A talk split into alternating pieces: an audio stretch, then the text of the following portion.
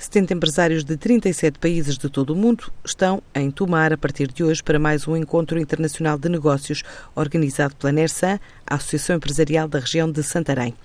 Três dias para apresentar um modelo de networking com várias reuniões entre participantes que ajudem a alavancar as exportações, bem como atrair mais investimento para a região. Rumo à Índia vai a missão empresarial da AIP, com paragens previstas em Nova Delhi e Mumbai e uma possível extensão a Chennai e Pune.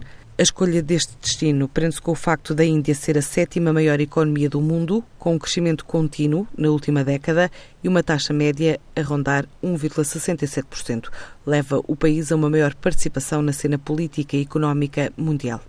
A viagem pretende promover o contacto das empresas com organismos e agentes económicos para dinamizar e promover relações comerciais de uma forma efetiva e sustentada. O mercado indiano prevê um grau de importações de bens e serviços na ordem dos 3,7% em 2017. A longo prazo, os desafios do país passam por resolver o problema da pobreza, também de um sistema ineficiente de geração e distribuição de energia, infraestruturas inadequadas, transportes e agricultura. Portugal é o fornecedor 106 da Índia, representa apenas 0,03% do valor global das compras indianas ao exterior e as oportunidades estendem-se a setores desde os componentes automóveis, a maquinaria, ferramentas, equipamentos mecânicos e elétricos, agroalimentar, bens médico-hospitalares, também a área farmacêutica, ainda energia, transportes e calçado.